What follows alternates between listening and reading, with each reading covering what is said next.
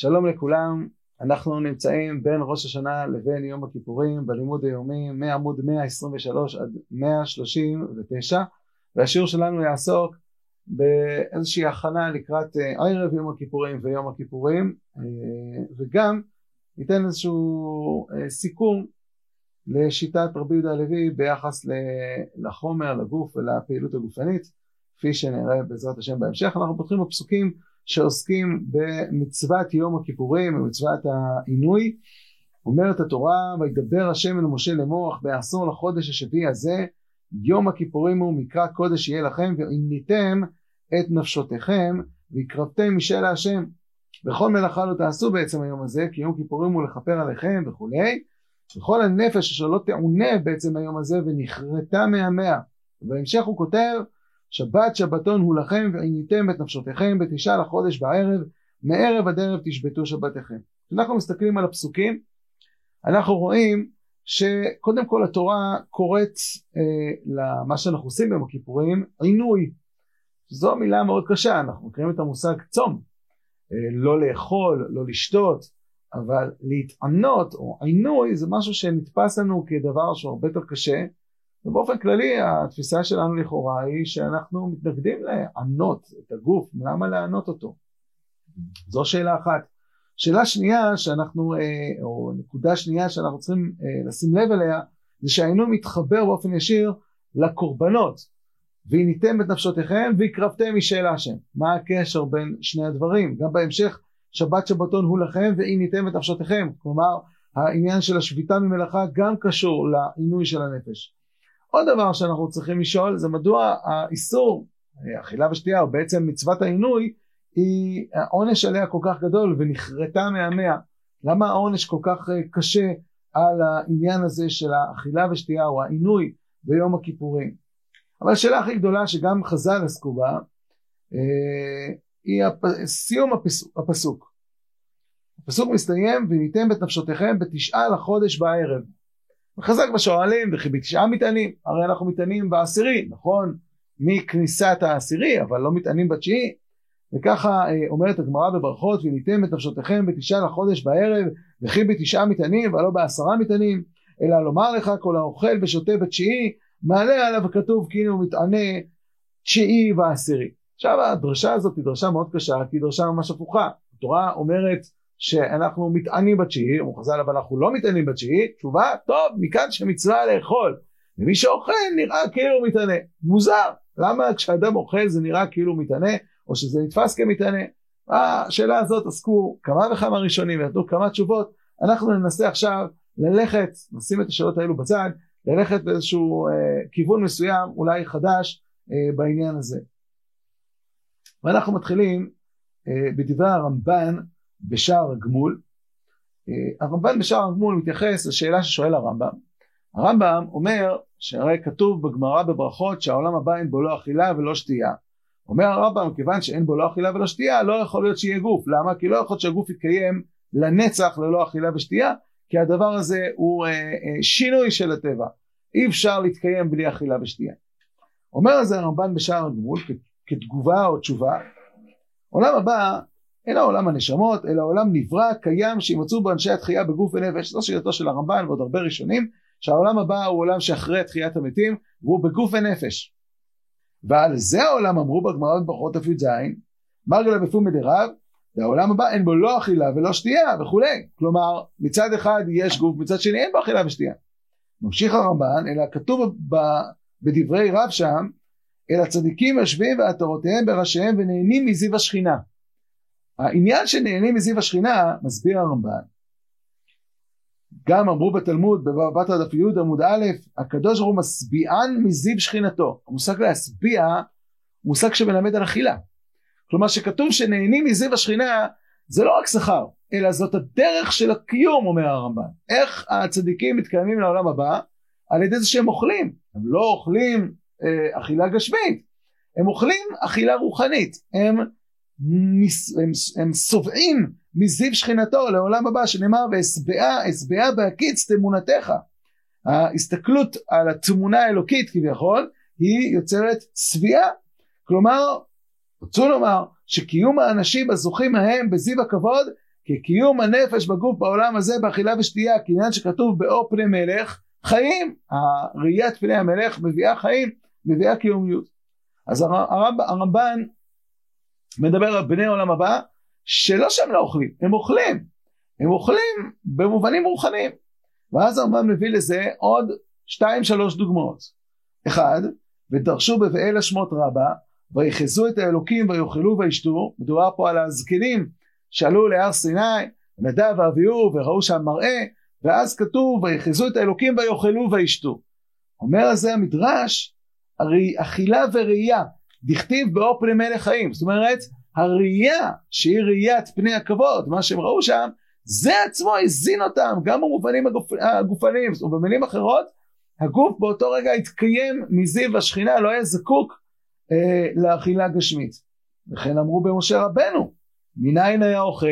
אומרת מניין היה אוכל? לא היה אוכל, בנץ היה מתקיים בלי אכילה. לא, אוכל, רק הוא לא אוכל, אוכל גשמי.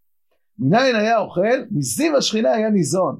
ואל תטמע, החיות שנושאות את הכיסא, והן ניזונות מזיו השכינה, שנאמר, ואתה מחיה את כולם ואתה מחיה לכולם. אז יש לנו פה את החיות, חיות הקודש, יש לנו פה את משה רבנו בהר סיני 40 יום, יש לנו פה את הזקנים, ויש לנו את בני העולם הבא. כל הרביעייה הזאת, לא מדובר, אומר הרמב"ן, כמו שאתה רואה במדרשים, שהם לא אוכלים, והם מתקיימים בצורה כזאת לנצח. כל נמצא, שכל נברא עלי אדמות, גם בעולם הרוחני, זקוק לקיומיות מהאלוה. רק שהקיומיות היא לא על ידי אכילה ושתייה גשמית, אלא על ידי שביעה רוחנית, שזה מההשגות שהוא משיג את האלוה.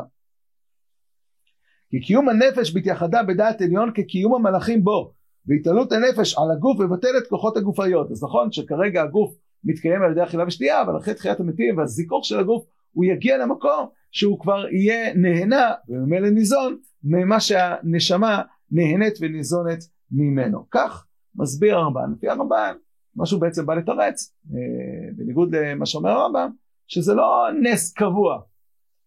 העניין של קיומיות במציאות, בקיומיות אה, על ידי השגה רוחנית, זה משהו שקיים גם היום.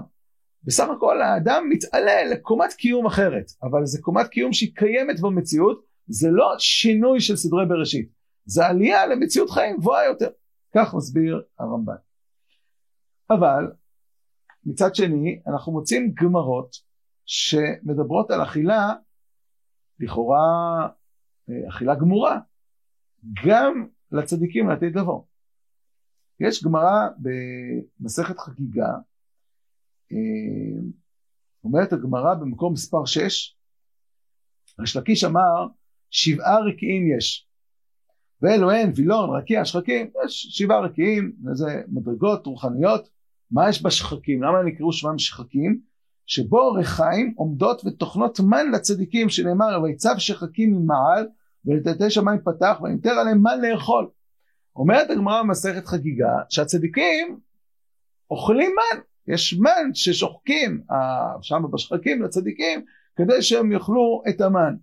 וזה מתחבר לגמרא במסכת, אה, לפסוק, סליחה, בתהילים, שזה מה שהגמרא מביאה. ויצב שחקים, שזה בעצם אותם אה, אחד משבעה רקיעים, ממעל, ודתי שמיים פתח, וימטר עליהם מה לאכול, ודגן שמיים נתן לעמו, לחם אבירים אכל איש צידה שלח להם לשובע. פה מדובר בפסוק על בני דור המדבר. אז יש לנו פה אמירה שבני דור המדבר אוכלים מן, עכשיו הגמרא במסכת חגיגה אומרת שגם הצדיקים לעתיד לבוא אוכלים מן. אוכלים מן או שנהנים מזיו השכינה שלא אוכלים כלום.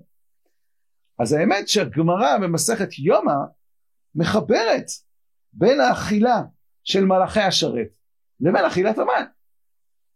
תנו רבנן, לחם אבירים אכל איש, זה הפסוק שראינו לפני כן בתהילים שהביאה הגמרא בחגיגה. לחם אבירים אכל איש, לחם שמלאכי השרת אוכלים אותו, דברי רבי עקיבא. אם כן, עכשיו לא רק הצדיקים אוכלים את המן, אלא הגמרא במסכת יום אומרת שגם המלאכים אוכלים את המן הזה. כשנאמרו הדברים לפני רבי ישמעאל, אמר להם צאו ואמרו לו לעקיבא עקיבא טעית אחי מלאכי השרת אוכלים לחם כלומר לחם מן השמיים מן והלא כבר נאמר לחם לא אכלתי מים לא שתיתי כלומר משה רבנו שנמצא בהר סיני הוא לא אוכל לחם איזה לחם הוא לא אוכל? את הלחם שעם ישראל אוכלים איזה לחם עם ישראל אוכלים? אוכלים מן אם עם ישראל אוכלים מן והוא לא אוכל מן, זאת אומרת שהוא שנמצא עכשיו במדרגת מלאכים, לא אוכל מן, זאת אומרת שמלאכים לא אוכלים מן. אז זה אי אפשר להגיד לחם שמלאכי השרת אוכלים. עם ישראל לא אכל את המן שזה מה שמלאכי השרת אוכלים. מלאכי השרת לא אוכלים מן. כמו שמשה רבנו בהר סיני לא אכל מן. אז מה זה לחם אבירים אכל איש? אומר הלחם שנברא ב-248 איברים. זאת אומרת שאוכלים אותו ואין שום אה, פסולת שיוצאת מהגוף, וככה הם אה, היו קיימים.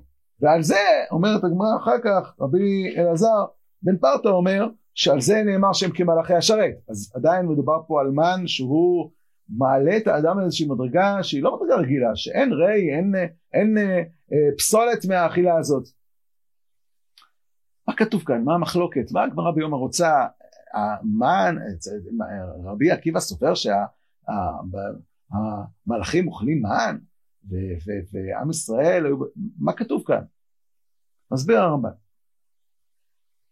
במקור מספר 8 בפרשת בשלח, בפרשת המן.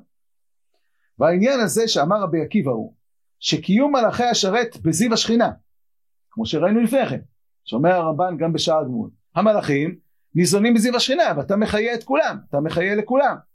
באור פני מלך חיים, המלאכים ניזונים מזיו השכינה עצמו.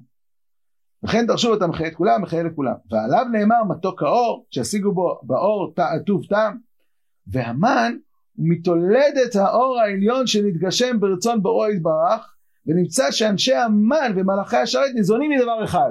מה הכוונה? אומר הרמב"ן, בעצם למעשה, יש את המלאכי השרת, ואת משה רבנו, ואת ה... תכף נדבר על הצדיקים לעולם הבא, והזקנים, שהם בעצם ההנאה שלהם מזיו השכינה, היו מתקיימים. זה מדרגה אחת. תור המדבר, התגשם לו איזשהו מאכל גשמי, שהוא נקרא מן, שהמאכל הזה מלא אותם למדרגה שמסייעת להם ליהנות מזיו השכינה ולהתקיים מזיו השכינה. הרמב"ן הזה מתחבר לדברי הרמב"ן בפרשת בראשית, ששם הוא כותב שהפירות שהיו בגן עדן הם אה, פירות שלמעשה כשאדם היה אוכל אותם, אז למעט עץ הדת שהיה מוביל לכיוון אחר, אדם היה אוכל את הפירות הללו, אה, הם היו בעצם מעצמים אה, בנפש שלו את התשוקות לעולם הרוחני, והיו מייבשות אותו, או מייבשות את התשוקות שלו לעולם הגשמי. אדם היה אוכל את הפירות הללו, והוא לא היה נמשך להנאות החומר, לא היה נמשך לאכילה. הוא היה נמשך לאכילה רוחנית, היה נמשך לשבת ולעסוק בעניינים הרוחניים, וזה היה מזין אותו, ומזה הוא היה נהנה ומתקיים מתוך זה. במילים אחרות, אה, הרמב"ן רומז שיש מאכלים שהם באים מהעולם העליון. מה זאת אומרת? הם מושכים את האדם אל, אל, אל העולם העליון. הם מושכים את האדם לתשוקות מסוג אחר. ומייבשות את התשוקות הגשמיות שלו. קחו אדם חולה, תנו לו לאכול, אין לו רצון לאכול. כלומר, הרצון לאכול התייבש אצלו. קחו עכשיו בן אדם שאוכל מן, אומר הרמב"ן, המן הזה יצר מצב שהגוף שלו עכשיו מתייבש מהרצון שלו להתעסק, אפילו אם תיתן לו לאכול הוא לא, הוא לא ייהנה מזה. ממה הוא ייהנה? הוא ייהנה מאיזושהי השגה רוחנית גבוהה באלוקות, זה מה שיזין אותו ויקיים אותו. אז המלאך, הדור המדבר היה זקוק לאיזשהו מתווך כדי לעלות אל עולם גבוה של הנאה מזיו השכינה, אבל המתווך הזה נקרא מן. אה, אז מה נחלקו רבי עקיבא ורבי ישמעאל? אומר הרמב"ן שניהם מסכימים שדור המדבר היה צריך את המן והמלאכים ניזונים ומשה רבנו וכן הלאה ניזונים מזיו השכינה עצמו אבל כיוון ש, שבסופו של דבר המן מוביל אותך להיות ניזון מזיו השכינה עצמו אז רבי עקיבא רצה לדבר על השורש הוא אומר לחם אבירים אכל איש לחם שמלאכי השרת אוכלים כי בעצם על ידי המן שדור המדבר אכל אז הם היו יכולים להיות ניזונים ממה שמלאכי השרת אוכלים בגלל שהיה להם את התיווך הזה. אבל רבי ישמעאל אל תגיד את זה למה? כשאתה אומר את זה אתה נותן תחושה או הבנה מוטעית שמלאכי השרת צריכים גם כן את התיווך הזה ולכן תעשה הבחנה. אבל זה מחלוקת באיך אתה מסגנן את הדברים שלך אבל במילים אחרות שניהם מסכימים שדור המדבר אכל מן שהוא היה אמצעי כדי להוביל את הדור הזה ליהנות מזיו השכינה לעלות לקומה הגבוהה יותר ויש גבוהה גבוהה יותר שיהיה קומה של משה רבנו בהר סיני 40 יום, שיהיה קומה של הזקנים באותו רגע במה שהם חזו, ומלאכי השרת שניזונים מזיו השכינה עצמו. אומר הרמב"ן, אחרי שהבנו את זה, ואמרו במחילתא שם על הפסוק היום לא תמצאו בשדה מה זה היום לא תמצאו בשדה רבי אלעזר חסמה אומר היום אין אתם מוצאים אותו אבל אתם מוצאים אותו לעולם הבא. אז יש מן בעולם הבא או אין מן בעולם הבא? הגמרא בחריגה אומרת שיש. אומר הרמב"ן שני פירושים. פירוש אחד לא ממש מן. הכוונה היא שכמו שאתם היום משתמשים במן כדי להגיע לקומה הזאת שניזונים בזיו השכינה כך יהיה לעולם הבא. היום לא תצאו בשדה אבל תצאו לעולם הבא. בלי מן תגיעו בעצמכם. זו אופציה א'. אופציה ב', אומר הרמב"ן, שיכול להיות שמבני העולם הבא יהיו כאלה שיהיו במדרגת ביניים, שהגוף שלהם לא מספיק יזדכך, והם יהיו זקוקים לגורם ביניים שיסייע להם כמו המן של דור המדבר. וזה שוחקים מן לצדיקים.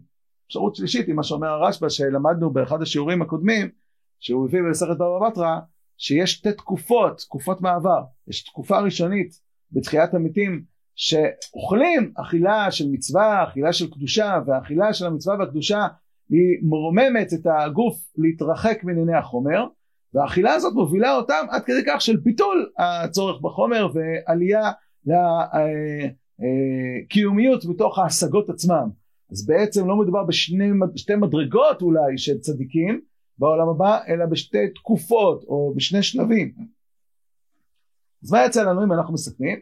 יש לנו את משה רבנו בהר סיני והצדיקים לעתיד לבוא, מלאכים, אה, זקנים שכולם נמצאים במדרגה אחת שזה ניזונים מזיו השכינה עצמו ויש לנו את דור המדבר ואולי צדיקים בשלבי ביניים מסוימים בעולם הבא שזקוקים למען כדור, כאמצעי כאיזשהו מאכל אמצעי שמוביל את האדם אל המדרגה העליונה יותר. עכשיו אנחנו חוזרים לרבי יהודה הלוי וליום הכיפורים. אומר רבי יהודה הלוי במקום מספר 10 וזה במאמר השלישי בפר, בסעיף ה' כשהוא מדבר על יום הכיפורים. והנה צום היום הזה עושה את החסיד דומה כמעט למלאכים שכן עובר עליו היום בענווה, בכניעה, בעמידה, בהשתחוויה, בשיפוח, בהודעה. כל כוחותיו הגופניים צמים מן הצרכים הטבעיים וטרודים בטרדה של מצווה בלבד, לבד. כאילו לא היה בו טבע בהמי כלל. כזה יהיה צום החסיד כל עת אשר יצום מענהו בו את הראייה והשמיעה ואת הלשון ואינו מעסיקם כי אם בדברים המקרבים את האדם אל האלוה. מה קורה ביום הכיפורים? אומר רבי יהודה הלוי יום הכיפורים זה יום שלמעשה יום אחד בשנה שאנחנו מתנהגים כמו אשר רבנו בהר סיני. יום אחד בשנה שאנחנו מתנהגים כאילו אנחנו מלאכים. יש הרבה מדרשי חז"ל שמתארים את העניין הזה, רבי אליעזר ועוד, שההשוואה שבין עם ישראל לבין המלאכים ביום הכיפורים. יום הכיפורים זה לא יום שבו אנחנו באים לסבול זה בו, יום שבו אנחנו מנסים לעלות קומה לקומה גבוהה יותר, קומה שרבי יהודה הלוי בתחילת המאמר, אם אתם זוכרים את עבודת הנזיר שדיברנו עליו בתחילת, בתחילת השיעורים שלנו באלול, ושם ראינו שאומר רבי יהודה הלוי תשמע יש מדרגה של נזיר שהוא קדוש, אנחנו לא נמצאים במדרגה הזאת, למה? אנחנו רוצים בתקופה שאין שכינה ואנחנו רוצים בסביבה טמאה ואנחנו חיים בתוך בוא נדריך אותך איך לחיות בתוך עולם החומר בתוך קרבת אלוקים. זאת ההדרכה המרכזית של רבי יהודה הלוי במהלך המאמר השלישי. זו עבודת החסית המרכזית. להגיע לקומה שהאכילה והשתייה לא מעסיקים אותך שאתה כל כולך עסוק בעניינים הרוחניים זה לא מדרגה שאנחנו יכולים להיות בה אה, בוודאי בתקופה שלנו כשאין נבואה ואין שכינה וכולי. אבל יום אחד בשנה אומר רבי יהודה הלוי בשביל כשמדובר ביום אחד כן אפשר להצליח בזה. יום אחד בשנה שהאדם ל- ליום הוא כל כולו בבית הכנסת, כל כולו בענייני תפילה, כל כולו בענייני ההתעסקות באלוקות ולרגע הוא שוכח את כל ענייני החומר שלו. לרגע האכילה והשתייה הוא שם אותם בצד. והוא מגיע למצב שהוא נהנה מהעניינים הרוחניים. לרגע הם מושכים אותו ונותנים לו איזשהו, איזושהי תזונה, איזושהי אה, קומה שהוא יכול להתקיים ממנה. עכשיו נכון, אנחנו לא שם, אבל אנחנו מנסים להתקרב אל המקום הזה. זה מעין עולם הבא. זה היום הצום של יום הכיפורים שהוא מעין עולם הבא, הוא מעין היום של משה רבנו, ה-40 יום של משה רבנו בהר סיני. אה, עכשיו אנחנו מבינים את המושג עינוי. כי למה זה עינוי? מה זה עינוי? עינוי זה לעלות לקומה שהגוף שלך לא נמצא שם, אבל לרגע אחד אתה מצליח לעזוב את הצרכים של הגוף ולעלות אל הקומה הזאת. הרי זה מה שכתוב גם על המן של דור המדבר. אומרת התורה ויענך, ממש התורה משתמשת באותו ביטוי, ויענך ויריבך, ויאכילך את המן אשר לא ידעת ולא ידון אבותיך, למען הודיעך כי לא על הלחם לבדו יחיה אדם, כי על כל מוצא פי השם יחיה אדם, מה כתוב בפסוק הזה? כתוב בפסוק הזה שעם ישראל במדבר, לעלות לקומה הזאת ש, שאנחנו נהנים מזה בשכינה, זה לא קל. כי גם אחרי שאכלת את המן, ואתה עכשיו לא תאב לבשר שמביאים לך, אתה זוכר אבל שפעם היית תאב, וזה קשה לך. זה לא דבר שהוא קל. אז נכון שאתה נהנה עכשיו מהשיעור אה, הנחמד שעשה משה רבנו עכשיו באוהל, אה, באוהל מועד, אבל אתה יודע שכשהיית במצרים, אתה נהנית מהבשר. עכשיו אתה לא נהנה. זה לא קל לעלות למדרגה שאתה באופן טבעי לא נמצא בה, אלא מעלים אותך אליה. זה נקרא עינוי. ויענך ויריבך. זאת המדרגה של יום הכיפורים של ועיניתם את נפשותיכם. לא במובן הסבל, לשבור את הגוף, אלא במובן של לעלות לקומה שנכון, אנחנו במשך השנה לא נמצאים בה. אה, האמת שעל פי זה הסביר, אני חושב שהבאנו את, אה, את השפת אמת על המושג, אה, על, על הפסוק שאומר התאבות אהבה. מה זה שעם ישראל התאבות אהבה? אומר כי לא הרגישו את התאווה ורצו להרגיש את התאווה. רצו להרגיש את התאווה, מי יאכילנו בשר? קחו בשר תאכלו, תשחטו. כן, אבל אני לא נהנה. יש פה מן שהוא, מי שמחפש את התאוות, הוא לחם הקלוקל, כי הוא מייבש לנו את התאוות. טוב, זה למי שמחפש את התאוות ולא מרגיש אותם בדור המדבר, בגלל המן. אבל מי שבאמת נהנה מלהיות באוהלו של משה רבנו, אז המן הוא הכלי המרכזי שמאפשר לך את זה, נכון? זה סוג של צום ארוך. צום ארוך, אבל אתה מסוגל להתקיים בו. זאת העוצמה של דור המדבר, זאת העוצמה של יום הכיפורים, של יום אחד בשנה שאנחנו מנסים להיות במקום הזה. אומר המהר"ל, אם הבנו את זה, במקום מספר 11, התענית, התענית הוא ראוי אל החוטא. למה התענית מביאה, מביאה לכפרה? אנחנו מבינים, צריך לשבור את הגוף, צריך להתייסר, כשאדם מתייסר, אז אומר הקדוש ברוך הוא, טוב, אה, פגעתי בך, אז אנחנו עכשיו פיטים. לא, מה פתאום. תפקיד של התענית מלשון עינוי הוא להרים את האדם הרי החטא ריחק אותו מהבורא הכניס אותו יותר קרוב אל התאוות העצים לו את התשוקות את המשיכות אל החומר. מה עושה התענית? היא מציעה את האדם בדיוק לקצה השני.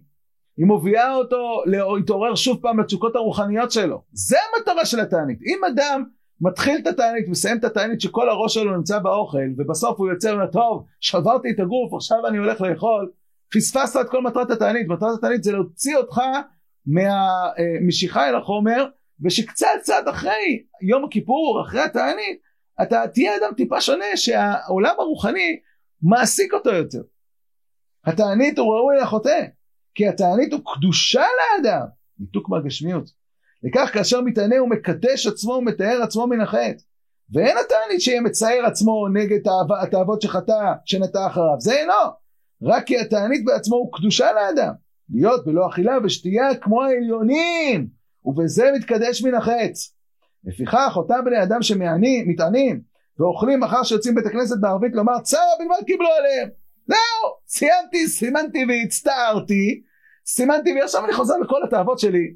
פספסת את כל מטרת התענית, מטרת התענית היא להוציא אותך לאיזושהי נקודת קדושה, לנקודה של קרבת אלוקים יותר גדולה. שהרי אין הדבר הזה נכון וראוי. שאין השם יתברך רוצה שאדם יצער נפשו, המטרה של לתת זה לא שתצטער, רק שיהיה יושב בתענית ונקרא קדוש, מחזיר אותנו לסוגיית עבודת הנזיר. נכון, כל השנה כולה אנחנו במקום של כאילו קדוש שרוי בתוך מאיו. איך אתה מצליח להגיע לקרבת השם בתוך עולם החומר, זאת ההדרכה של כל השנה. אבל יום אחד בשנה מעלה אותך לקומה אחרת. המהר"ל עצמו, בדרוש לשבת תשובה, אומר שבעצם כל המצוות שציווה השם ביום הגדול והקדוש הזה הכל הוא כדי לסלק את הגופניות עד שיהיו כמו מלאך לגמרי. הוא אומר שכל חמשת העינויים כנגד חמשת כוחות של הנשמה בגוף ועושה השוואות ביניהם נפש רוח נשמה חיה יחידה ואחד למעלה שווה למטה בהזעות זה כנגד המדרגה השמינית שלמעלה מן הטבע שאנחנו מתעלים אליה וכן הלאה וכן הלאה אומר כל המצוות. הוא מסיים במשפט וכן כל שאר המצוות המיוחדות ביום הזה הכל בשביל זה יום זה מיוחד להסרת הגופניות. כך כותב אה, אה, המהר"ל וממשיך את הקו בעצם של רבי יהודה הלוי. נכון יש גם קו אחר אה, בשם הארי שהתעניות נועדו באמת לצער את הגוף אבל לא ניכנס לכיוון הזה. זה הכיוון המרכזי שרבי יהודה הלוי מכוון. אם הבנו את זה נוכל להבין גם מה קורה בערב יום כיפור. ראינו את הדרשה שאומרת וניתם את נפשותיכם בתשעה לחודש וכי בתשעה מתענים אנחנו מתענים בעשרה אז אמרתם, אה, לא, בתשעה מצווה לאכול. איך זה קשור לעינוי? איך על ידי זה כאילו התעלה תשיעי ועשירי? מסביר את צדוק במחשבות חרוץ אות י"ב. כבר אנחנו יכולים להבין, אחרי שלמדנו את הרמב"ן, את הגמרא ביומא, אז מה בעצם ראינו? ראינו שיש שתי מדרגות. יש מדרגה שאדם לא אוכל ולא שותה וניזון מזיו השכינה. מדרגת העולם הבא, מדרגת משה רבנו בר סיני, מדרגת הזקנים, מדרגת המלאכים. זה יום הכיפורים. אבל יש מדרגה אחת לפני כן שמובילה אל המדרגה הזאת, ומה היא? היא אכילת המן. כשאדם אוכל, אבל האכילה הזאת היא אכילה שהיא לא אכילה של, אה, של תאוות, היא לא אכילה של גוף, היא אכילה שיש בה ייבוש של העולם הגופני ואיזושהי עלייה לקומה, לתשוקה של מה שמעבר, לקומות הרוחניות. אומר רב צדוק במקור 13 לכן נקרא ערב יום הכיפורים שהוא הכנה ליום הכיפורים כמו ערב שבת שהוא הכנה לשבת. כלומר יש קשר בין היום שלפני לבין היום למחרת בין התשעה לעשרה בין ערב שבת לשבת. על כן ביום הכיפורים אין אכילה ושתייה מעין עולם הבא וצדיקים יושבים ונהנים מזיו השכינה ובערב יום הכיפורים אכילה ושתייה כאילו מתענה דהיינו שגם ההנאות בעולם הזה הם שקולים כהנאות בעולם הבא. שכל אכילת מצווה שישראל אוכלים יש בו טעם מן.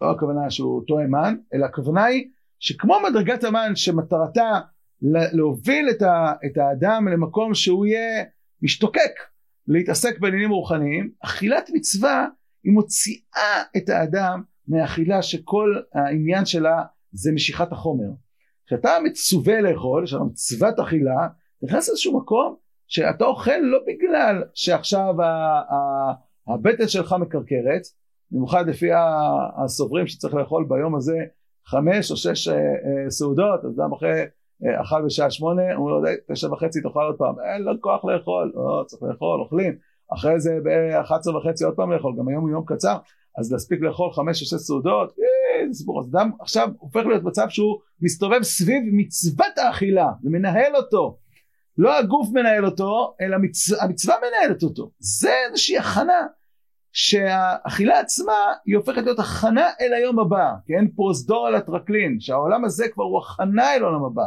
הוא לא עומד בפני עצמו, הוא לא שייך לעולם החומר, שייך לעולם התאוות, הוא הכנה אל העולם שמעבר, במובן הזה אכילת מצווה שישראל אוכלים יש בו טעמן. הוא ממש דוגמת המן שהוא לחם שמלאכי השרת אוכלים. וכן, וגם כן הנאה רוחנית דמיין עולם הבא. על כן סידור חמנו זרענו לברכה מאמרים מעניין המן בפרק יום הכיפורים. כלומר, הסיבה שמדרשי חז"ל על המן נמצאים במסכת יומא, כי יום הכיפורים כל כולו עסוק בעבודה הזאת של לקחת את האכילה, להעלות אותה למדרגת המן, ומהמדרגת המן לעלות לקומה של אה, וניתם את נפשותיכם, של כמלאכים. שאין בו לא אכילה ולא שתייה בכלל. כי אכילת המן הוא ממש דוגמת התענית ביום הכיפורים, והכוונה בו לזכות על ידי זה האכילה לאכילה רוחנית לעולם הבא. שעל ידי שאין בו אכילה ולא שתייה, על ידי, על ידי זה זוכים להנאה רוחנית, דזיב השכינה, על ידי ריחוק מהנאה גשמית. ועל זה אמרו שאכילת תשיעי כאילו איתנה תשיעי ועשירי. כי זאת לא אכילה רגילה, זאת אכילה של מצווה. זה אכילה שיש בה מעין עינוי. לא עינוי כמו יום הכיפורים עצמו, אבל כבר התחלה של העינוי, התחלה של יציאה מעולם התאוות. יציאה במובן של אכילת מצווה, כהכנה לקומה שמעבר לה, שהיא הקומה העליונה יותר של יום הכיפורים עצמו. בעצם למעשה זה מזכיר לכם אולי את מה שלמדנו במדרגות שעסקנו אה, ביחס אל הנעת החומר, אז דיברנו על כמה מדרגות אה, ודיברנו שיש מדרגה שאדם מכוון את האכילה שלו למצווה. כשאדם מכוון את האכילה שלו למצווה אז כבר הוא לא עסוק בהנאות שלו, אז הוא מסוגל לראות גם את יד השם שנותנת לו את האכילה הזאת ואז הוא מסוגל להודות להשם ולהתקרב להשם על ידי האכילה הזאת. על ידי שהוא מתקרב להשם באכילה הזאת אז בעצם המציאות הגופנית שלו מתרחקת מהתשוקות של החומר ואז הוא יכול להיות שהאכילת המצווה הזאת מעצימה לו את כוחות הנפש, מעצימה לו את התשוקות הרוחניות ועל ידי זה הוא לאט לאט הולך ומתעלה עד שבאמת התשוקות החומר לא מעניינות אותו. זאת אומרת יש פה קומות על גבי קומות ש... אה, אז בשיעור ועכשיו אנחנו רואים את זה בהכנה לקראת יום הכיפורים ערב יום כיפור ויום כיפור והניתם את נפשותיכם בתשעה. יש את העינוי הקטן בתשעה על ידי אכילת מצווה ועל גבו אה, את העינוי הגדול של יום הכיפורים שהוא הקומה שמעל. ולכן כאילו היא טענה תשיעי ועשירי. עכשיו השאלה למה דווקא ביום כיפור? מה היה ביום כיפור שבגללו אנחנו עושים את התהליך הזה דווקא ביום הזה. אז כשאנחנו חוזרים לרמב"ן, הרמב"ן אומר בדברים ח' ג' שעם ישראל זכו למדרגה הזאת של אכילת המן במדבר מכוח משה רבנו. וכך הוא כותב וטעם אשר לא ידעת ולא ידעון אבותיך כתוב בפסוק כן אה, ואכילך את המן אשר ידעת ולא ידעון אבותיך מה זה אבותיך? אברהם יצחק ויעקב לא הגיעו למדרגה הזאת שאתם הגעתם. יאמר כי עשה עמכם החסד הגדול הזה שאבותיכם הקדושים לא הגיעו אליו. כי אף על פי שהלכו אחריו ככל אשר ציווה אותם לך לך מארצך ומותך בית אביך לא הגיע מעלתם של לפרנסיהם בדגן שמיים כאשר עשה לך. וכן אמרו במדרש במדבר סיני רבה בזכות משה הייתם אוכלים המן. יש עוד מדרשים שאומרים שהמתנה הזאת של המן ניתנה בזכות משה. אם כן אומר הרמב"ן שעם ישראל זכו למדרגה הזאת שאפילו האבות לא זכו לה בזכות משה רבנו. אבל בשתי מקומות אחרים הרמב"ן כותב אחרת מקום אחד בפרשת בשלח שם הוא כותב מעלת דור המדבר שהשיגו זיו השכינה בים כמו שאמרו ראתה שפחה על הים שלא יחזקאל הנביא כן מה שאומר זה אלי וענווהו מאותה שעה התקיים נפשה, נתעלת נפשם להתקיים בתולדותיו שהוא אמן בגלל שזכו להשגה בשירת הים שהיא השגה גבוהה שזה אלי וענווהו הזדכך הגוף שלהם שיהיה מסוגל לאכול את המן שייתן להם להמשיך ליהנות מזיו השכינה.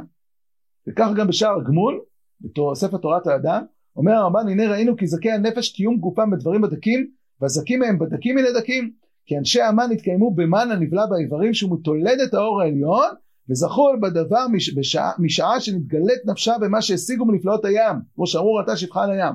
אז שתי מקומות הרמב"ן אומר שעם ישראל זכה למדרגה הזאת בזכות גילוי גילוי שכינה שזכו לראות בשירה, בשירת הים. וזה זיכך אותם עד כדי כך שהם מסוגלים אה, להתקיים במן שהוא מתולד את האור ההוא ומצד שני הרמב"ן כותב בפרשת אה, אה, בספר דברים בפרשת וית חנן שלא ידון לא ידון אבותיך. כן, פרשת עקב כמדומני בעצם? לא ידון אבותיך למה?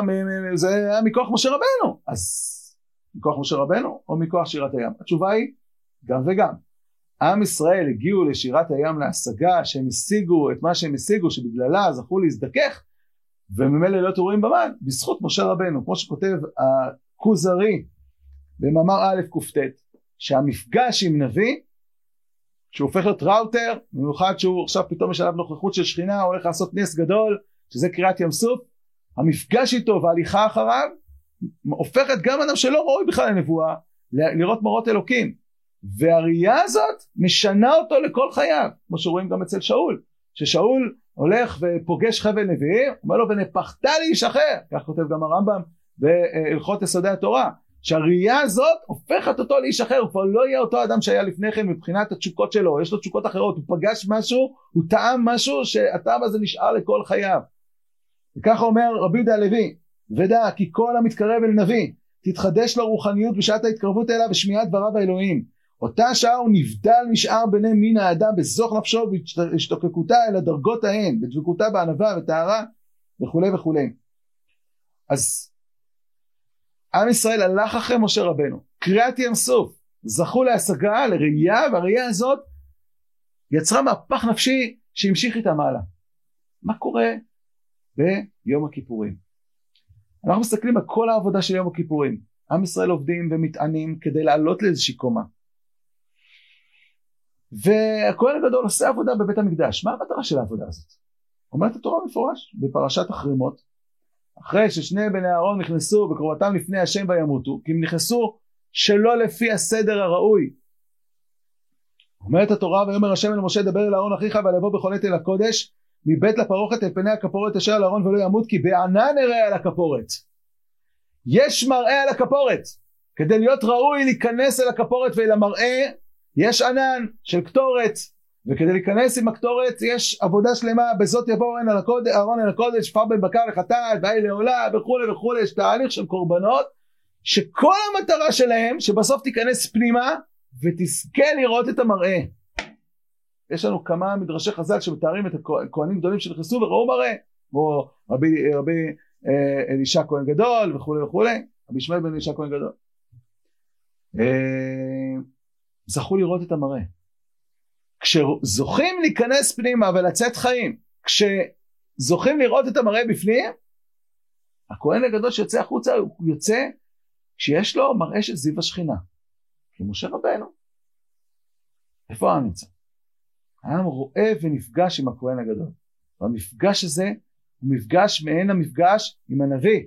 הוא מעין המפגש של משה רבנו בקריאת ים סוף. הוא מעין המפגש שעם ישראל רואים את משה רבנו יורד בהר סיני וזוכים לראות את זיו פניו שמעלה ומזכך אותם.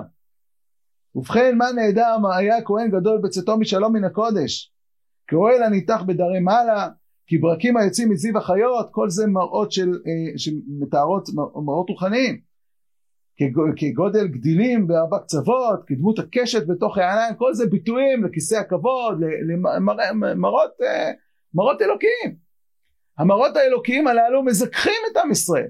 מה שאנחנו יוצרים כהכנה חיצונית מפסיקים לאכול מפסיקים לשתות עסוקים כל היום בקודש מתפללים מתוודים עסוקים באלוקות. לרגע אנחנו עוזבים את ענייני החומר, התהליך של הקורבן שנעשה במקביל, ושל הכהן הגדול, והכניסה שלו לקודש, והיציאה שלו החוצה, אמורה להרים את כל העם.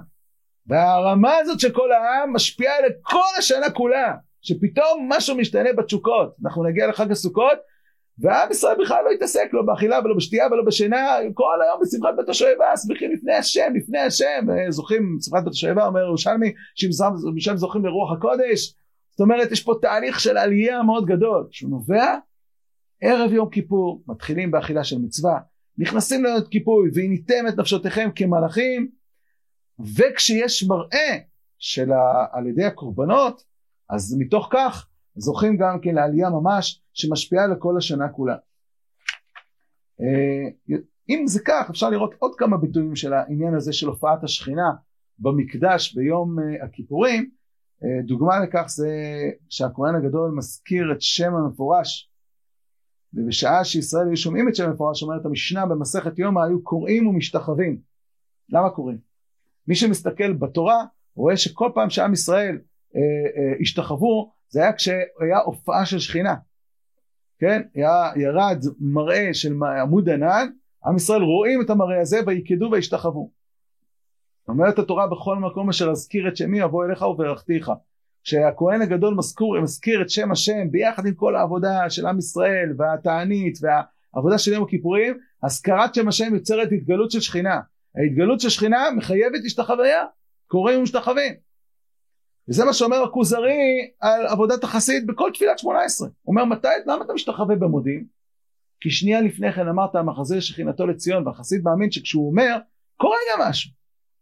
הבקשה על ראות השכינה אלינו עין בעין כאשר נגלתה לנביאים ולחסידים וליוצאי מצרים בברכת ותחזינה עינינו ושובך לציון ברחמים ברוך אתה השם המחזיר שכינתו לציון במקום זה יצייר החסיד לעצמו את השכינה כאילו יראה לעיניו וממנה ישתחווה לה כדרך שהשתחוו בני ישראל במדבר בגלות השכינה אליהם עכשיו אתה מבין שכל ההשתחוות ביום כיפור זה כדי בגלל שהיה גילוי שכינה במקדש ברגע של האמירת שם המפורש כמו שעם ישראל היה במדבר. ועוד גילוי, ועוד גילוי, ועוד עלייה, ועוד עלייה, ועוד זיכוך רוחני. למה היום כיפור הפך להיות היום שהוא היום שבו אנחנו עושים את כל העבודה הזאת? אומר הכוזרי במקור אה, 22, זה אה, במאמר א', פ"ז עד פ"ט, מדבר שם על מעמד הר סיני, על המעמד הגדול שכל עם ישראל הגיעו לנבואה, אבל זה מעמד רגעי. איפה נקודת הנצח שבמעמד הזה? בלוחות. הוא אומר שבלוחות הקדוש ברוך הוא חקק את אותו מראה שעם ישראל ראה, רואים את הקולות, הם ראו בעצם את דבר השם בחיזיון, אותו ראיית הקולות נחקקה בלוחות בצורה ניסית. הדברים שבאו אחר הדיבור האלוהי, הלא הם הכתב בו חקק האלוה את עשרת הדיברות האלה בשני לוחות אבנים יקרות. הוא נתנה ביד משה, והעם ראה את הדברים בכתב אלוהי כשם ששמע אותם לפני זה כדיבור אלוהי. אומר רבי יהודה הלוי, והלוחות האלו מה הם? זה בריאה אלוקית. אצבע אלוהימי. כי התגשם העניין האלוהי בשיעור שבחר בו התכונה שרצה בה וכך נחרט בכתב, בכתב, הכתב בלוחות בצורת עשרת הדיברות. על דרך זו אנו אומרים שהאלוה קרע את הים ועשהו חומות עומדות מימינה משמאלה ומלהם מסילות מסודרות גם זה מעשה אלוה. והנה קריאת ים סוף הקמת החומות והתקנת המסילות נכנסו לאלוה פעולה שהיא פעולה אלוהית, בדיוק כמו הכתב של הלוחות. כן, משה רבנו מוריד לוחות לעם ישראל בירידה שלו מסיני. הירידה הזאת הייתה ביום הכיפורים, כמו שאומרת המשנה במסכת תענית, סוף מסכת תענית, לא היו ימים טובים לישראל כט"ו באב אחרי יום הכיפורים, אומרת הגמרא, מה יש ביום, מה היה ביום הכיפורים? יום אה, מחילת עוונות ונטילת הלוחות, וזה קשור זה בזה, כי ירידת הלוחות, הלוחות עצמם היו מראה אלוהי, והמפגש עם הלוחות יצר זיכוך, והזיכוך יוצר התקרבות לקדוש ברוך הוא, והתרחקות מחטא העגל, וממילא כפרה וניקוי של החטא. וזה נקבע לדורות כיום שהוא יום שעם ישראל מתכוננים לעלייה למקום הזה של כעין מלאכים, לראיית פני השם, שבאה על ידי הכניסה של הכהן ויציאתו של הכהן והמפגש עם הכהן הגדול, וממילא לכוח אדיר שיוצר שינוי של התשוקות של האדם, של העם, במשך uh, כל השנה כולה. אז אם אנחנו חוזרים לשאלות שפתחנו בהן, פתחנו במושג גינוי. מה הקדוש ברוך הוא רוצה שאנחנו נענה את הגוף במובן השלילי, במובן של ייסורים? לא. עינוי זה ויענך ויריבך. זה לעלות לקומה שאנחנו בכל השנה לא נמצאים בה, אבל אנחנו יכולים להשתמש בעלייה הזאת לרגע, ליום אחד, כדי להעלות לנו מעט את כל השנה כולה. והניתם את נפשותיכם. והקרבתם אישה להשם, שתבין שהעבודה של העם בעינוי מתחברת לעבודת הקורבנות במקדש שמטרתה לגלות ולראות פני השם. וניתם את נפשותיכם והקרבתם אישה להשם. לכן גם לא תעשו כל מלאכה, כי כל זה כהכנה לעולם הבא, שלא עסוקים בענייני החומר בכלל.